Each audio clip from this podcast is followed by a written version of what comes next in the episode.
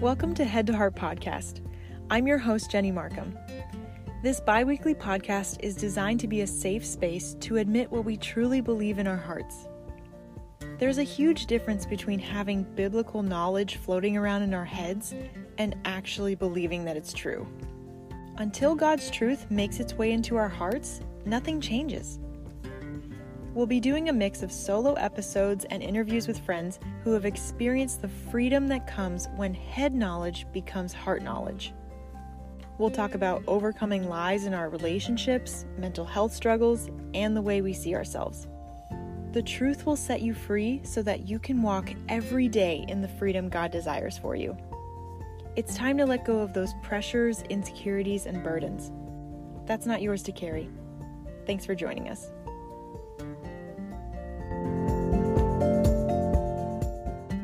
Welcome back to Head to Heart Podcast. I'm your host, Jenny Markham.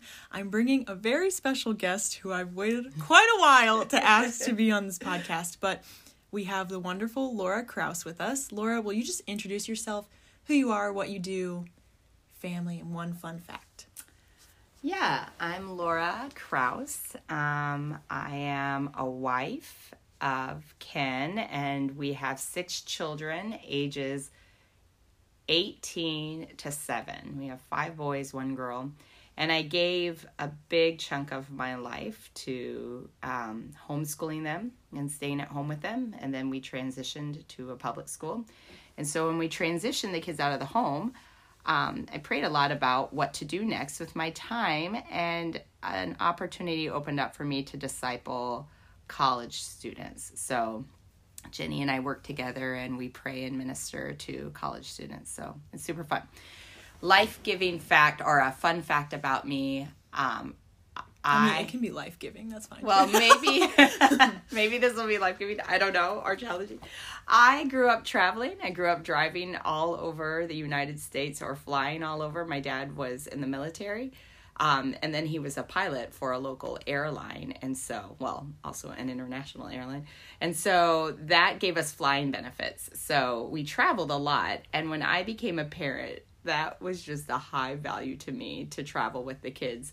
So my kids had not moved at all like I moved, but I had a goal of bringing them to 48 states before they graduated high school. And we just finished that goal this summer. So I finished it a little earlier than I thought but I had our first graduate this summer, and so I felt like I needed to get it in for him. And mm-hmm. once I got it in for him, I thought, I think I'll just complete it for everybody. So wow. we visited all 48 states, took us 12 years to reach that goal and every kid now has been to it. So you might be saying, how did the seven year old get them all in? Well, the seven year old. That's what I was gonna say. I was like, does the seven year old remember all of No, them? the seven year old doesn't, and the seven year old um, had some repeats. So a few of them were repeats, but I. Okay. I got the seven year old on track with everybody else, and once mm-hmm. I got the seven year old on track, I thought, let's just finish the goal. Let's just do it. so now we now we need a new goal. I don't know but maybe the other two. I, I, the kids keep saying, "What about Alaska and Hawaii?" And I mm-hmm. say, "If you want to pay for Hawaii, you can." And they're like, Alaska is tempting to do a drive to Alaska, mm-hmm. so very tempting. So we'll see. I'm I'm chewing on that. Yeah, I think that would be a whole summer commitment, at least a month commitment yeah. if we did Alaska, because you don't want to turn around yeah, and you, come home. You have right to drive through Canada. And, yeah, yeah, you're gonna stay for a little bit. So. Yeah. We'll see. And show them your old stomping grounds. I know. Yeah. Okay. Yeah. So, Laura, what have you been set free from? Take us through the story. um, yeah, I, I really love, um, I was sharing um, with someone recently. I have a clear perspective on how to view sin in the context of marriage and family, but also in the context of just your friendships and those that you relate with we had um, some friends come over. This is years ago, but we had some friends come over, and they were a young couple. They'd only been married about a year, and they were really struggling because their mentors had recently announced that the husband had engaged in some form of infidelity, and it was absolutely devastating to this young couple and they came over to our house to have us pray for them and encourage them. And as i pressed in to like what they were feeling it was really the guy that broke down and he said, if this mentoring couple of ours, who I loved and cherished and respected so much, if they couldn't um, walk in purity and fidelity to one another, how in the world can I ever dream of that? Now remember, he's a he's a young married man, and so he has a young Christian married man, so he has every ambition in his mind of being faithful to his wife mm-hmm. and um, wanting to do everything in his power to walk in faithfulness to her. And when his hero, so to speak, falls, it left him trembling, wondering if he as well would make the mm-hmm. same mistake.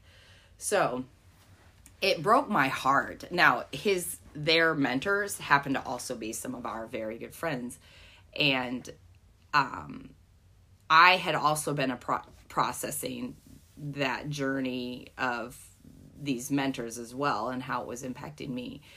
And something came really clear to me. And it was when we gathered around this young couple and we said, Can we just pray for you? Because particularly one of them was quite brokenhearted. We gathered around him and we prayed. And I felt like the Lord spoke to me.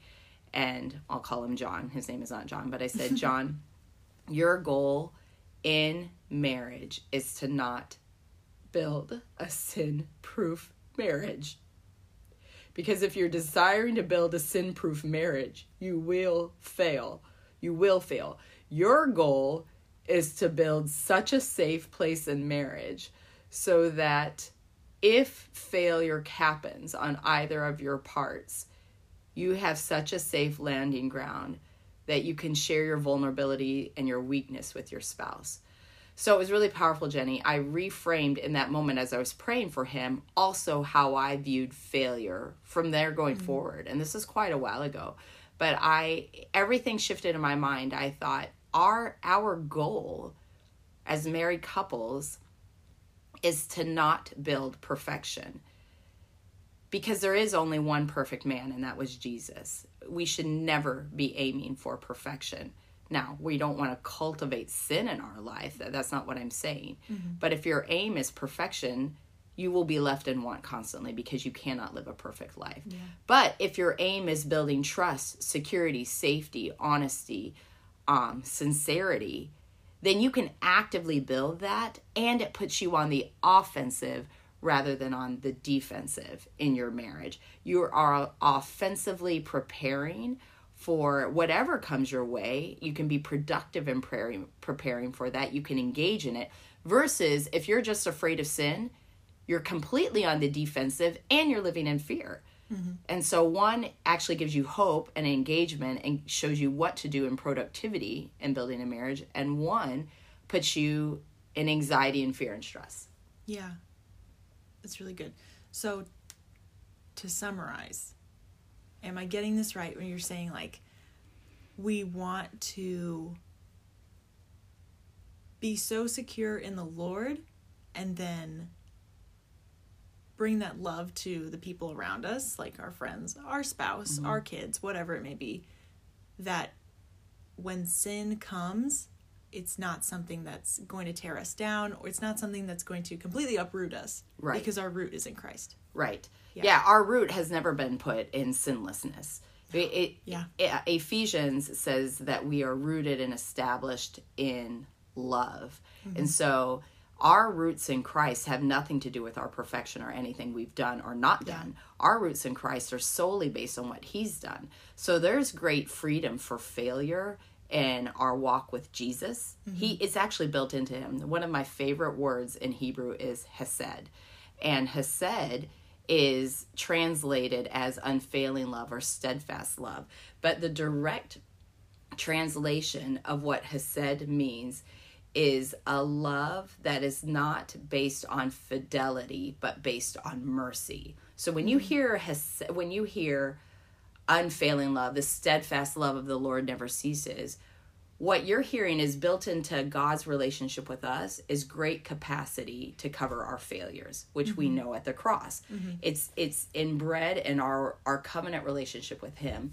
Therefore, it should also be in our relationship with each other that we don't have strict requirements of perfection we have great grace and great mercy. I was just reading this morning in um, Matthew 5 that blessed are the merciful, for they will receive mercy. Mm-hmm. It is a blessed place to give one another mercy and have a merciful relationship. So it really changed how I viewed security in marriage and, and also then how I wanted to raise our kids that we do not have to be afraid of sin. Mm-hmm. We don't cultivate sin, we don't seek to have sin but we know what to do when we sin. Yeah. Yeah. Yeah. Instead of just shoving it down. Yes. Like, oh, shame. I have to hide it. Right. Yeah. That's really powerful. So if someone's listening to this and they're like, Am I living in fear of sin? How could they recognize if they're living in fear of sin or not? I think fear, I think you know when you're afraid. When you, when the thought of someone sinning around you, either your spouse or what if my kid or what if my husband, mm-hmm. and he creates such fear and anxiety in your soul. That's fearing it. And I think mm-hmm. one of my favorite verses is perfect love casts out fear because uh, mm-hmm. fear has to do with punishment. So, so knowing sometimes just knowing that doesn't always solve it but then i go back to my relationship with christ. What does jesus do with me when i sin? How does he deal with me? Yeah. and maybe you're not realizing how mercifully kind and restorative the cross is and maybe you need to be reminded of that that mm. he deals gently with those uh, who who run away. We were just talking last night with children in a kids class i was part of we spent a lot of time studying sheeps and shepherds and we talked about how Jesus will leave the 99 and go after the one. And the kids really picked up on the fact that he carries the one back on his shoulder. Mm. Jesus is very kind with uh, a repentant, broken heart. He's very kind when he deals with us in our struggle. Mm-hmm. So. He's a good shepherd. Yes. In what ways has this impacted how you parent now? That has been really huge for me. As our kids got older, so I mentioned we had six kids, and we are raising our children in a generation where everybody has the internet and all options in their pocket on their telephone so mm-hmm. they can have they can have exposure to uh, anything anything yeah. at such a high level so quickly way quicker than any of us ever had when we were younger and so, well, I'm 45, so I, I did not have that when I was yeah. younger. Um, so, as a loving Christian mother, my thought was no internet and no phones ever in our house. Mm-hmm. And so we didn't have TVs and we didn't have, um, we had the internet, but it was like so highly managed, and I myself wouldn't try to use it. Again, this is a while ago uh, I tried to li- so limit and protect what they could potentially be exposed to. And so I subtly, as time went on, realized I was acting entirely out of fear. Mm-hmm. I was not fearing the Lord. I was fearing sin and the damage that it could do. And I was and I realized that I was actually elevating the power of sin over the power of God and his redemption. Mm. And so when you're so afraid of for me, I was so afraid of my children being exposed to pornography and, and, and the things that could come through the phone and I and I saw how damaging it was. So I was just going to great lengths to not have phones. Now the problem that I realized really quickly, we had been youth pastors a couple decades ago and I realized I was reproducing something that I did not want to that I had seen mm. in hmm. some of the youth that we had worked in. And what I was hmm. reproducing was you're eliminating all these things from your home and you're assuming that at 18 your child will go out and um, and know how to manage all these things if they've never been exposed to them in the home and that was super eye-opening i realized if they had never had a phone they wouldn't have been strengthened by their own will and working with the Lord and growing in maturity and growing in self control and self discipline mm-hmm. if I constantly controlled it. And I realized the moment our children are going to go out the door, of course they're going to get a phone. Our culture uses phones. Yeah. And if they had never, ever, ever had a phone in their pocket, they would have never developed any internal system on how to handle sin, how to handle when something pops up on your phone if they've never mm-hmm. had it. And I thought, I'm playing the wrong game here. Hmm. I don't need to like uh, I don't need to be so fearful. I need to give them the skills, the grace, the mercy under our own roof to to say, I don't want you to sin, but if you sin, here is your way out. Here's how you talk to the Lord, or here's how you the filters you could put on your phone. You can choose to put on your phone that will help you. So I realized being afraid of sin was actually elevating sin. It was I was almost worshiping it. I was almost making it such an idol. And the Lord was like, "Okay, so what if your kids get exposed to pornography?" They have they have someone who can forgive them. They have someone that mm-hmm. can wash them. They have someone that can redeem them mm-hmm. because um redemption is better than perfection. We are not aiming for perfection. We're not aiming for a perfect marriage. We're not aiming for perfect parenting. We're aiming for redeemed people who know that when they sin, they have an advocate in heaven. They have a father yeah. that will cleanse them. Yeah. I think it's Psalm 130 verse 7. It says like put your hope in the Lord because he brings abundant no, he brings redemption in abundance. Yeah. I love that verse. Yeah. Uh, amen. Mm-hmm. Amen. He's he's slow to get angry. He's abounding in steadfast love and mercy. Psalm 145. Mm-hmm. How how much more powerful that you and your spouse or you or your children are trained quickly to run to the throne of grace to find help in their hour of need. If yeah. there's never been an hour to need, then they won't run boldly to the throne of grace to find that help. Yeah. So how cool if you can establish a culture of grace, a culture of forgiveness, a culture of freedom in your home that mm-hmm. again you're not licensing them to sin but you're training them to run boldly to the throne of grace when yeah. something happens jesus' love is far more powerful than fear mm-hmm. and his forgiveness is far more powerful than than uh, a, a, sin that we could do it really is mm-hmm. his love actually will never fail it's unfailing love versus um, sin that you think can do so much irrecoverable damage. That's actually why we have the cross. Yeah. I bet you're also, well, I know you're also preventing this feeling in your kids like, oh, I've I've sinned and now my mom is going to be so um I, this is going to kill her. This mm-hmm. is going to like really yeah. do her in because if they could see that fear of sin in your life already. Right they would be like, "Oh, I can't. It would just destroy her if right. I told her this." But they don't feel that because right. you don't have that fear. Right. Yeah. I I have tried to affirm, you know, I say our daughter's young, so um she's not sexually active yet. But as someday, Lord willing, she'll get married and have kids, but I have said to her many times, if things don't go as planned, mm-hmm.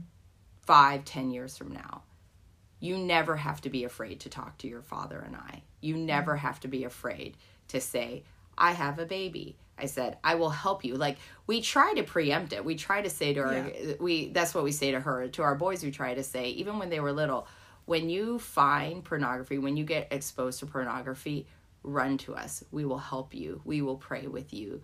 We will love mm-hmm. on you our instinct when we sin is to go hide in shame. But if there is a freedom of failure in our home, then um, then my hope is that they will know that they don't have to hide, that they have an advocate mm-hmm. in heaven that they can run to. Yeah.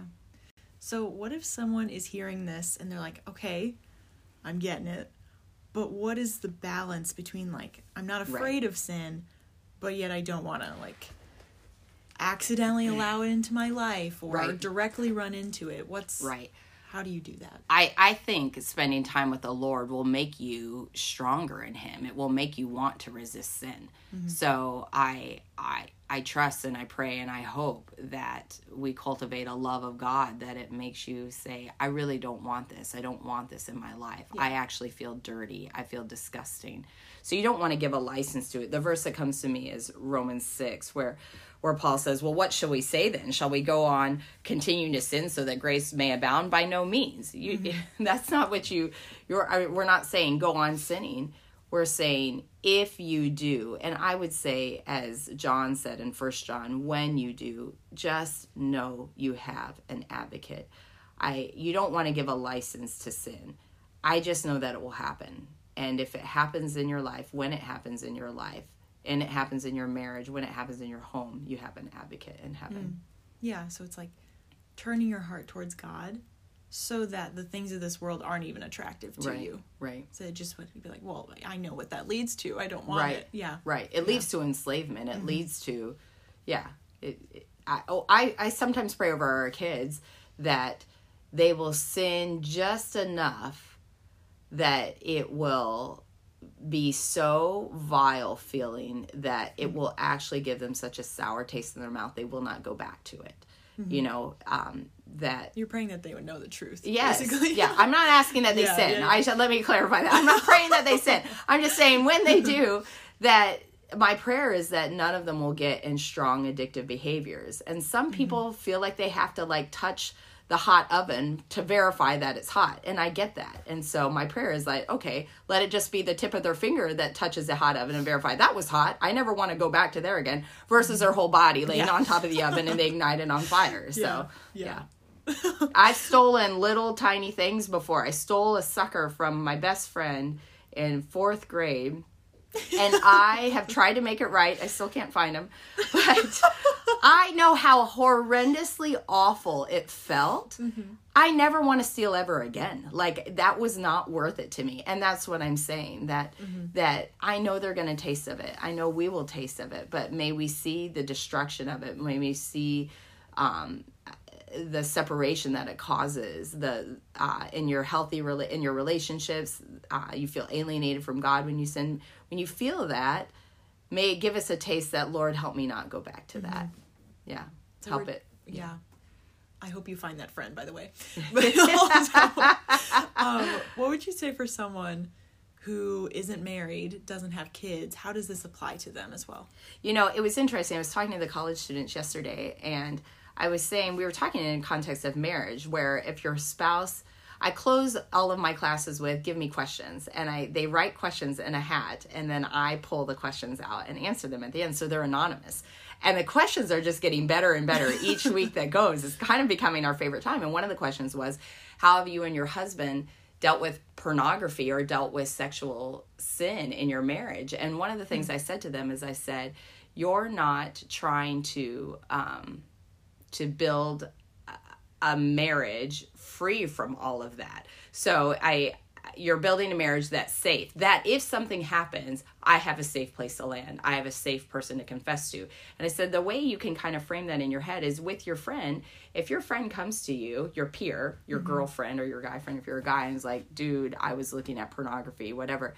You're not going to alienate them and shame them for a week. You don't treat friends like that in the mm-hmm. same way you wouldn't do that with a spouse. So to answer your question, I think I think one if if you aren't married and you don't have kids just viewing your relationship with enormous grace we have grace towards one mm-hmm. another we have grace to be in a process of sanctification in all of our lives we're all in a process of being transformed into the image of christ and so when your friend struggles in an area you pour grace on them in the same way that you yourself would want grace poured on you. But yeah. then sharing applying that to even your closest relationships like your marriages and your and yeah. your parenting situations as well. Yeah.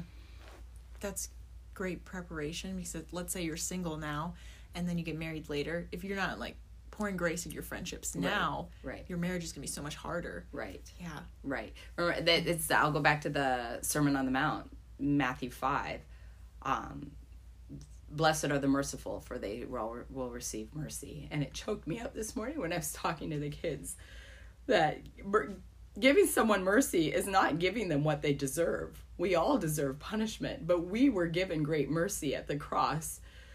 And I think when you know that for yourself, you're so ready to give it to everybody else. When yeah. you know you had a debt you could not pay and that Jesus paid it for you and gave you extraordinary mercy mm-hmm. and did not give you what you deserved.